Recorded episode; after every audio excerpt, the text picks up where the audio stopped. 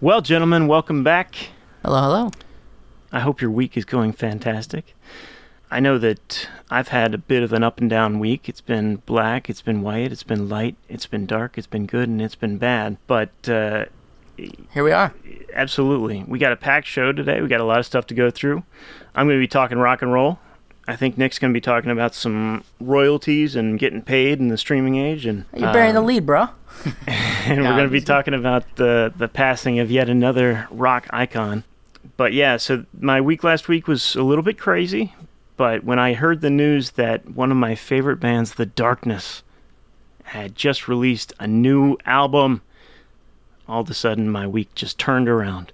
So uh, it's my pick for the Yeah. first slot this week, and so I thought I would play the title track off of their new album. It's called Easter is canceled.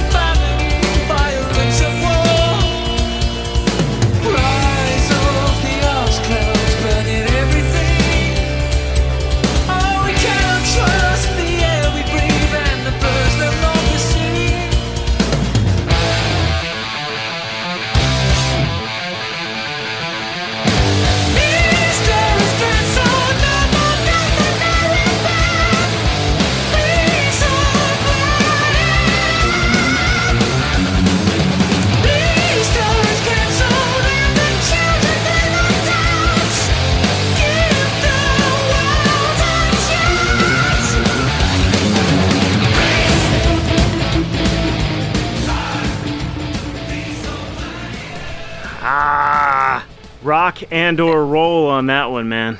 Hey, it, ma- it made Greg smile. So you know what? Did its job. Did its Mission job. accomplished. Yeah, Boom. uh, the rest of that Should we- song, hey, man. Oh, what? Should we introduce ourselves? You want to? Inter- should we introduce ourselves? We shall, we shall. But before I do that, I, Oh, I just the, Alright. they started chanting there when the song was was fading out. The chant on that is peace. Three, four, one, two, on earth. Do, do, do, peace. Fucking hilarious. I love it. Anyway, They have a positive message. indeed. Uh, that was the darkness, but you are listening to. You should check it out. My name is Jay. I'm Nick. And I'm Greg. Ah, Here we are. Hey now. Hey, hey now. hey. Hey now. Ah, so glad to be back. This is episode 10 of You Should it Check is. It Out. Can you believe it, guys? We made double digits. we have reached Wow. ten. Yeah, and our sponsors haven't backed out on us yet. No, no, we're Luckily. still good. They haven't backed into us yet either. Right. But Yeah. I don't know. I They're think that, neutral at this point. that LegalZoom ad was pretty solid. I, I know. I thought we were going to get some sponsorships from that. Yeah, man. So, uh, The Darkness, new album. Easter is canceled, huh? Easter is Easter is canceled. I love it. Is this a what's the? Is this a concept album? What's the deal with this thing? Well, it's a long story. Um, you know, the darkness. I, I assume most people are familiar with them. They had their big hit in 2003, I believe, in a thing called Love, and that was you know a lot of people wrote them off as a one-hit wonder band. That entire first album, Permission to Land, I wore the CD out. I that was one of my favorite albums back in the day, and still is. Great, You did rock that joint. loud, pompous rock and roll, and I've Yep. seen them uh, four or five times in concert. They never disappoint. They took a bit of a hiatus, I think 2006, after the release of their se- second album. The band split up, and they didn't reconvene until 2012. And by then, the entire band, the, the members, were all everybody was sober and happy again. And but none of the ener- energy has been lost, and they're their frontman Justin Hawkins is just as crazy as ever. Last time I saw him, and in fact, I think Greg, you were there with me. 930 Club. Yeah, was he wearing the uh, Union Jack unitard for that show? I was I was really drunk. I don't remember. yeah. yeah, man, I love I love Um, those guys. you know. They they just um, you know some people write them off as a novelty band, but I really think there's more to them than that. They are a novelty band, but they're so they're really talented musicians and write really good songwriters and a lot of fun. They're good at what they do for sure. I think there's definitely a lot of uh, a lot of intended humor going into it. Yeah. You know, and it's I mean it's it's almost like they're a parody of uh, of a you know extreme decadent you know over the top 80s Yeah. band. Right, right. Yeah. But but there is it's it's not it's an homage it, you know as much as it is a parody. Yeah. Uh, you know, and it is definitely what they do, and it's what they're the best at. And uh, you know, when you watch their videos, you know, they, when they do a guitar solo, like they make the most obvious, like over the top guitar faces, you Yeah. know, and all that stuff. You know, it's all it's all it's all part of their whole uh, aesthetic. right, and, right. Uh, and and their their you know. angle on it is basically that's how rock should be done. That's how the good rock was when they were growing up in the 70s and early 80s. They also take themselves seriously in that role and they do yeah, I, it's not I've never been able to find that line. Like, I can tell there's self awareness there, but the, uh, Yeah, yeah. where where does that exist? Because they do take themselves seriously. They definitely do. and they generate a lot of strong opinions uh, uh, from musicians in particular people who think they're just you know, just having fun but this new album it's it's got to be my favorite probably since their second album um, i think it's really strong it's very straightforward it's a lot of fun and it's it's interesting because they have been promoting it and touting it as a concept album and the whole concept uh, as as uh, written in Billboard and all the other in- mainstream interviews that Justin's Justin Hawkins, the lead singer, has done, is that the concept is that you know if you believe the multiple universes theory, that there's an infinite number of multiple universes that exist simultaneously, then it is possible that there is a universe out there that Jesus, when he was being crucified, decided that he didn't want to be crucified and he was going to use his God powers to slay all the Romans and jump off the cross.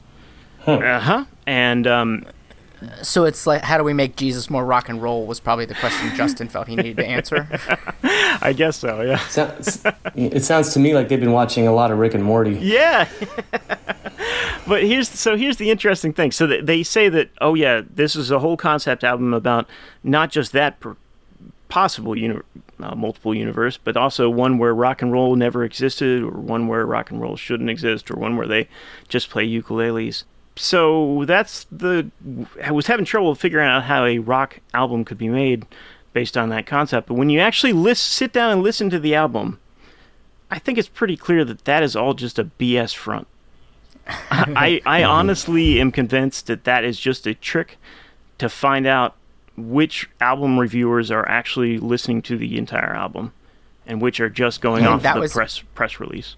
Do you think that was the the impetus? I really do. Justin has complained that he either I haven't been able to officially verify this, but he either got divorced from his wife or they're now split up and separated. Mm-hmm. And the entire album is just it vacillates between I miss you so much. I don't know what I can do without your love. Um, I didn't know how much you meant to me until we're gone. And F you, get away from me. I'm going to go party and take my money, and I hope yeah. you choke on it. So the album is really just him being angry and upset and exploring his feelings about breaking up with his wife. Mm-hmm. There's definitely no real concept past that. So I don't know. It's just my kind of crazy crackpot theory. It could be wrong. All right. Well, enough about that. If if you're having a down week, throw on the the new Darkness album. It's fantastic, and don't take yourself too seriously. But Right on. Nick, speaking Yeah. of taking things too seriously, you shared an article about uh, Deezer and, and streaming in uh, royalties in the age of streaming. So, I did. I did. And I debated whether or not to bring this one up because I, I like thinking about these things, but I don't know where the line is between interesting and just ridiculously nerding out on ideas like this. But there was an article in um, in the pitch, um, which is on Pitchfork, um, called "Is there a fairer way to s- for Is there a fairer way for streaming services to pay artists?" Which is kind of a, a running topic in the music industry for the past five years or so, and it goes into this new service uh, called Deezer that is trying to make a more user centric model where let's say you're a pay, you're a subscriber to Deezer, um, and you've spent 25% of your month listening to, I think the example they give is Zeppelin, then Zeppelin will get 25% of, of your subscription cost. Right, and this is in Um, this stands in contrast to say the Spotify model, which is Which is uh, everybody gets a cut of everything, depending upon the per- per- percentage of a percentage of how much their track was listened to across the platform. It's then broken up among artists, and Right. you know. So, and the point that in the article, the point that it makes out of the gate is, no matter how much you listen to a specific artist, you know, uh, it's pretty much most of your money is going to go to Post Malone at the end of the month because he's the one who won Right. this month, if you will right, right. um, these things always get me thinking about like what would be the fair way and i was also kind of thinking about was there ever a right way? Was the model with the relationship between the label and radio stations was that like a better way for artists to be compensated for for their original material?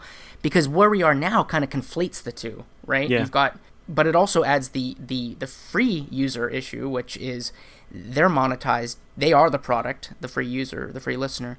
Uh, the advertising is the income and they don't actually have a clear as far as i can tell they don't have a clear way that they distinguish how much of the cut that uh, the artist gets from the advertising dollars Yeah. um, but then there's also the paid subscribers, and so I, I actually part of me wanted to go on a long, long, long rant. The other part of me wanted to hear if you guys had any thoughts about it first. Yeah, well, no, I, I definitely want to hear the rant. I think it's, you know, as a guy who has a couple albums up on Spotify, I think my revenue for the past six years combined has been about 14 bucks.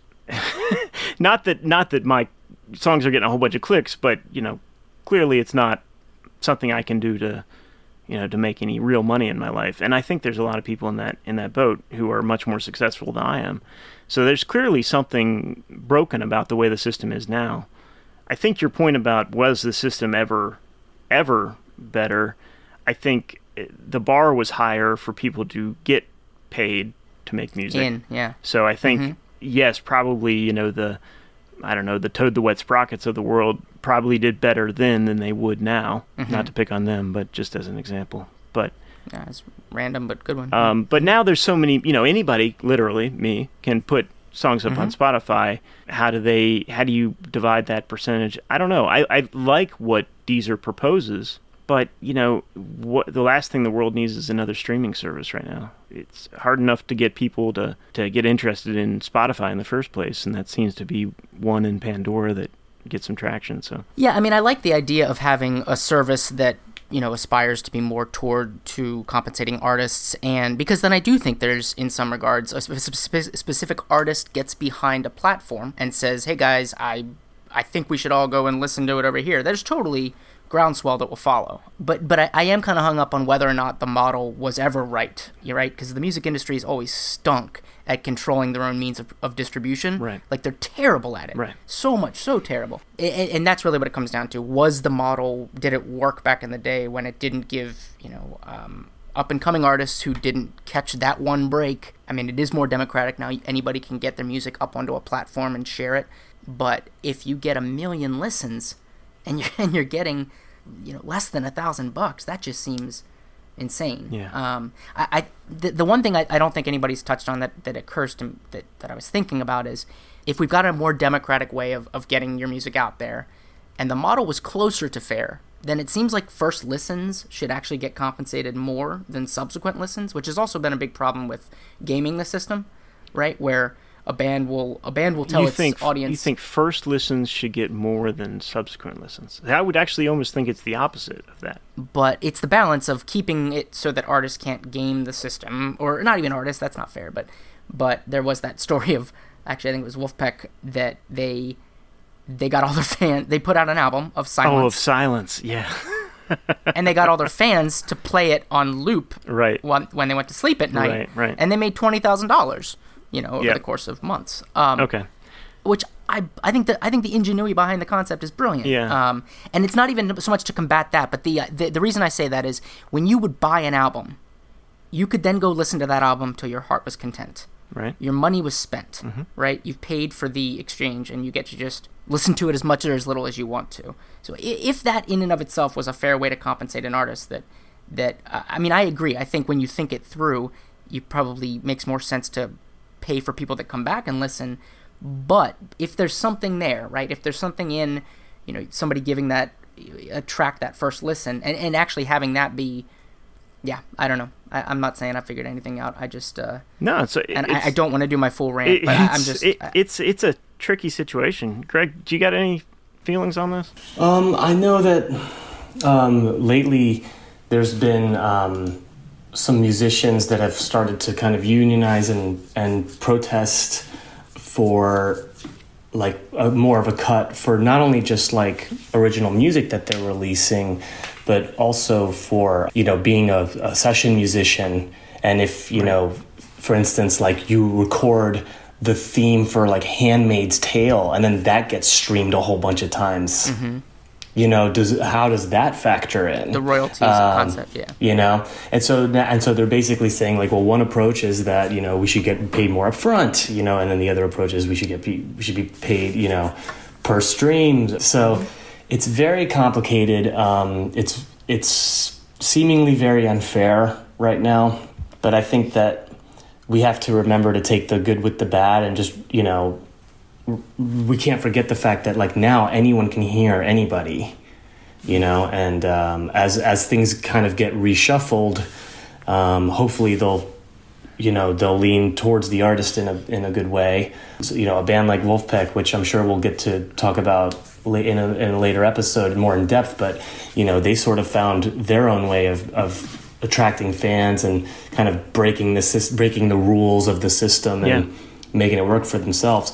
So I think that we're gonna have to just keep fighting, and we're gonna have to keep, you know, just exploring different options. I never heard of Deezer until you just mentioned it, Nick. And I, I mean, it, it makes sense because you know there'll be a week where I'm on streaming services and I'm only listening to one or two artists, and it would be I would I would feel good knowing that they're being compensated for. Um, The time you know, you for the spent time listening, that I spent. Yeah. So. Um, Well, and the I other thing, That the other like thing that's fair- missing, I think, is that is that we forget how quickly it, the idea of paying for music just went away. Yeah. Right? I mean, that that changed everything. Like, so that's Yeah. still being combated because it feels. I mean, it's not like, Sp- as far as I know, Spotify's not raking it in, right? Um, like they're not. I don't know, I don't man. know. I think uh, I'm pretty sure they yeah, are. they've gotten Yeah. a lot of those licensing deals in place now, um, and I, I think they're doing pretty well for themselves. Yeah, that I mean that's why Tool was so resistant to put their stuff up on streaming, and and why they why they were able to is because they have their own label, I believe, Right. Zoo, Right. and so like when when Spotify um, bought uh, the rights to like all of the Universal catalogs and all of the Sony catalogs, like if you were a band on those labels or the subsidiary labels, you just automatically got thrown up there on Spotify. Right. And the, I You think know, those kind of deals, you know, I don't know the longevity of them, but I think they might come back to haunt the music industry, you know, kind of in the same way that early publishing deals really screwed artists out of, you know, royalties. Um, But Um, I will say though, um, just, just not to cut you off, Jay, but real quick, uh, that I knew I do know some people whose uh, I know someone whose dad was a pretty well known jazz artist, and he's like, you know, like we get checks from Spotify and they're yearly, you know, and they're not bad. Like I pay a lot of bills with those Spotify checks, and it's not someone who is like super duper famous. and It's someone who's known, but and you not, have to weigh know, that against like what would they like if we were still in 1995 and all you could sell is CDs in stores, you know, would that match that same amount? Is it you know the fact that he can be heard a- by so to- many to a smaller people? Yeah, to a smaller Right. base. Right. You know, Now he's worldwide. You have a smaller. We have a much wider net Right. now, so I think we just can't lose sight of that. But I think that we do need to keep exploring, and hopefully, as the consumers will gravitate towards the things that are fairly compensate the artist, because we're not there right now. Right. Right. You know. And it's going to be interesting Um, to see the way it works out because uh, Nick, you had mentioned this before, but you know, if the incentive isn't there for for people to invest a whole bunch of money into making Yeah. new studio recordings. And it sounds like the way that Right, most what artists happens- are making big money nowadays is, is live tours. You know, what is the future of the album? You know, is it still going to be something that people strive for for artistic success? I, I'm not sure. It's going to be interesting to see well, how does it it does it does it make sense financially for you to spend the time and resources putting all that time and energy into a studio album when you know if you spent a fraction of that and just released every you know your best of the best two live shows you did in a year, Right. um, which was also made up of your new music. I mean that would stink. Yeah, I, I wouldn't mind just chipping in one last thing, which is uh, hearing a quote from actually the singer from the band Slipknot. nice. this guy Corey Taylor, and he was just like, "Look, man, I'm tired of being on the road, but it's the only way I can support my family. Like, Yeah. this is ridiculous. Like, we, you know, we have so many fans all over the world, you know, and I mean, Slipknot's a massive production. I don't even know how much money they're making on the road, you know, because it's like a big whole thing. It's Yeah. expensive." Mm-hmm. You mm-hmm. know, I mean, they're they're selling the arenas out, but like you know, when you tally up all the expenses, and then you split it into however many people are in that band, because there's like nine guys in that band. It's like it's like a metal Wu Tang Th- clan. those masks don't pay for themselves. No, and they're constantly update. And to, to their credit, I'm not even in the world. I'm not the world's biggest Slipknot fan by any means. They built this like really good business model. It seems, but then you hear the guy. You know, I mean, it, it, they they keep updating the masks. They get Yeah. they keep getting cooler and cooler. And They now have like Max a production. Weinberg's- co- they have like a production Yeah. team behind their shows, Really? right? I mean, that, Oh, they dude, cannot be yeah. cheap. Yeah. Oh man, I've seen them live. And, uh, like, but I saw them like, I mean, oh, uh, 18 years ago. Um, like now. 2001, I saw them live. It was ridiculous, man. Yeah. It was un- it was unbelievable. So it's just amazing that they even they're bitching about it. Yeah. Well, and speaking of uh, incredible live drummers and drum routines, um, Who said that? if we can move on, and we're going to skip Nick's uh, music pick for just a bit, but um, I know I, for one, was saddened by the hearing of the passing of one Mr. Ginger Baker uh, last week, and so uh, Greg, I think you had a bit of a retrospective and, and some comments, and we got some music music Oh yeah, to. no, I mean, you know, I know that we all um, are fans of Ginger Baker, who passed away at 80 um, this last week. 80 years old. He was known as a wild man, someone who really did not fit into any particular molds. Um, if you've ever seen him, you probably know what I'm talking about. Just looking at him, um, he's been described as the devil.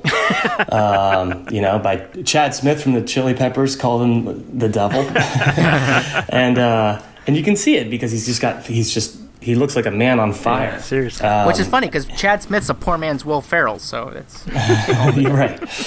I actually um, was inspired to rewatch this amazing documentary that, um, if you haven't seen, it's actually on Netflix called Beware of Mr. Baker. Oh, God, I love it. I um, love it. which is so good. And um, I don't know if we should maybe play some of the some of the cuts that um, Yeah, that he yeah. did throughout his career, and maybe like you know we, he was in the the band Cream, Right. Which you know if you if you, you must know about Cream. I mean, if you don't, you know you have to. Google them or something, but it's Eric Clapton, Jack Bruce, and Ginger Baker, one of the most you know prolific and uh, influential rock groups of all time. Very The short-lived, ultimate too. power trio. Very short lived, two years uh, in their career. You'll find that, that that was kind of a pattern in Ginger Baker's career, as it turned out, that his bands just did not last very long, mostly because of his he's poor temperament. and, yeah, well, he was a. I mean, his you ask his kids; they might say the same yeah, thing. Yeah. Uh, you know, um, he was a fiery unf- dude. yeah, so an amazing, you know, I think he influenced a generation of drummers, but influenced uh, nobody as a person. Aw. you know, it's it's kind of hard placing cream in con- like if you don't know the context of what was going on in the music landscape when cream was around it, it's kind of hard to see how revolutionary they were if that makes any Yeah. sense because the songs seem pretty simple and you don't think they're but they they were really proto heavy metal it was like them zeppelin Mm-hmm. black sabbath in my opinion you know form the basis Well, I- of, I mean- of hard rock and, and metal going forward and he was he was one of like the first rock star, dr- like breakout drummers. That's for sure. I mean, Yeah. in his own in his own right, Ginger Baker was Yeah. was a, It- a be- he was a monster. Like he was a beast. Of, Yeah. Like everybody wanted to get Baker on their recording on yeah, their tracks. the, the, and- the name Cream is taken from they're the cream of the British musical yeah, crop. yep. Do you want to spin? Do you want? Yeah, Do you want yeah. to spin Let's, something? let's shut up and let's play something. Uh, this is a song that most people are familiar with, but got some great drumming on it. It's called White Room.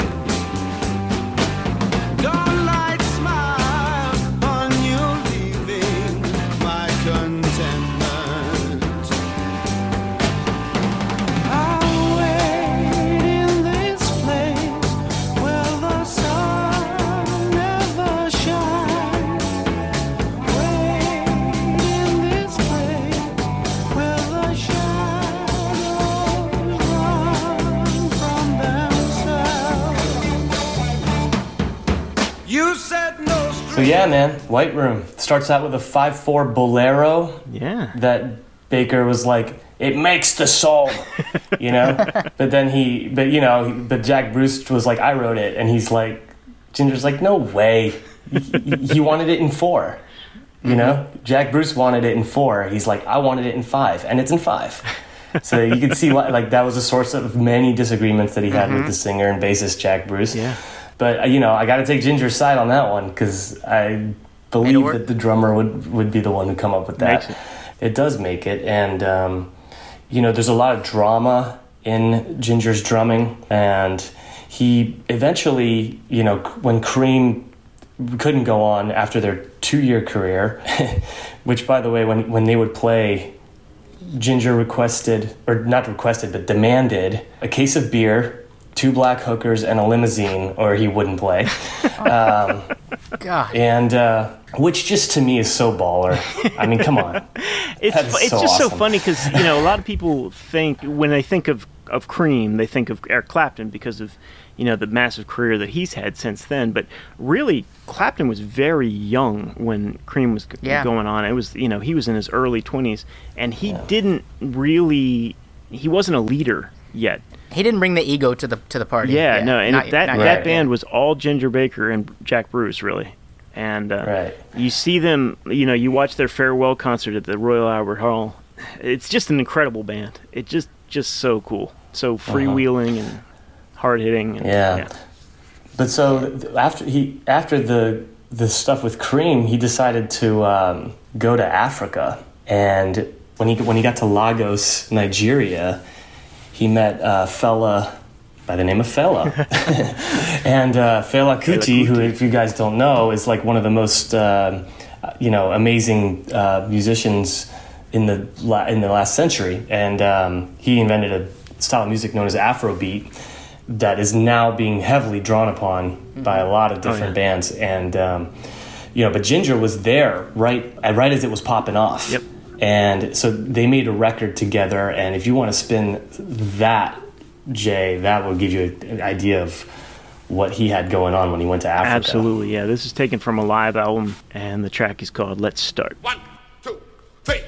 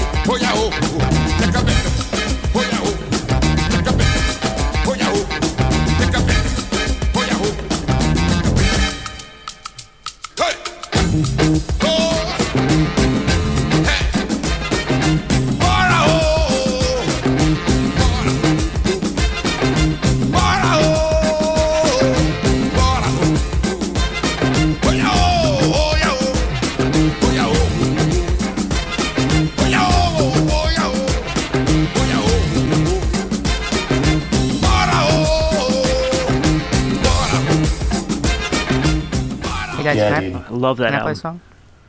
Guys, can I please play a song? I was just going to jump in real quick and say that you had your No, bit. Nick, if you're going to go Uh, on, no, off I on know, another riff about Bitcoin, um, No. yeah, right. Okay. No. No, just I to, just, I, just to just to just to finish up on the Africa African bit Yeah. is that uh, Tony Allen, the drummer for Fela's band, said um, no no other Westerner understands the African beat better than Ginger. really? Yeah, Yeah. so there's a lot we could say about him, but Yeah. Nick, you take the floor is yours. I wanted to play. Uh, uh, yeah. Uh, can we go out to another Ginger Baker song? The, um, there's a live album he did where, where he had Elvin Jones play with him. I don't have a lot of context or stories, unfortunately, but I, I do enjoy this album. I could just I, I could just say that he he was he considered himself the greatest jazz drummer of his generation, more than a rock drummer. He didn't he didn't really did. you know. Yeah, I know- but, yeah. but yeah, part, Ginger part did, of what yeah. part of why he this is why he invited these guys. He did our uh, drum battles with Elvin Jones, Art Blakey, Phil Seamen. And uh, Max Roach. Maybe he never Mm-hmm. did a battle with Max Roach, but he ended up being friends with him. But that's where this comes from, I believe. Yeah. Right on. Yep. So some drum battles. This is called "Do What You Like," and it's live from 1971. And I think, I think we are we gonna go out on this one? Yeah, I got to say goodbye to everybody, though, first. It would be a we little say bit goodbye? rude Say to just. goodbye. Go ahead and say goodbye. Yeah. Bye, everybody. We'll see you next week. See you guys. Bye. Uh, anyway, uh, thank you guys. Uh, have a great week. Uh, this is Do What You Like. Bye, Ginger. See you.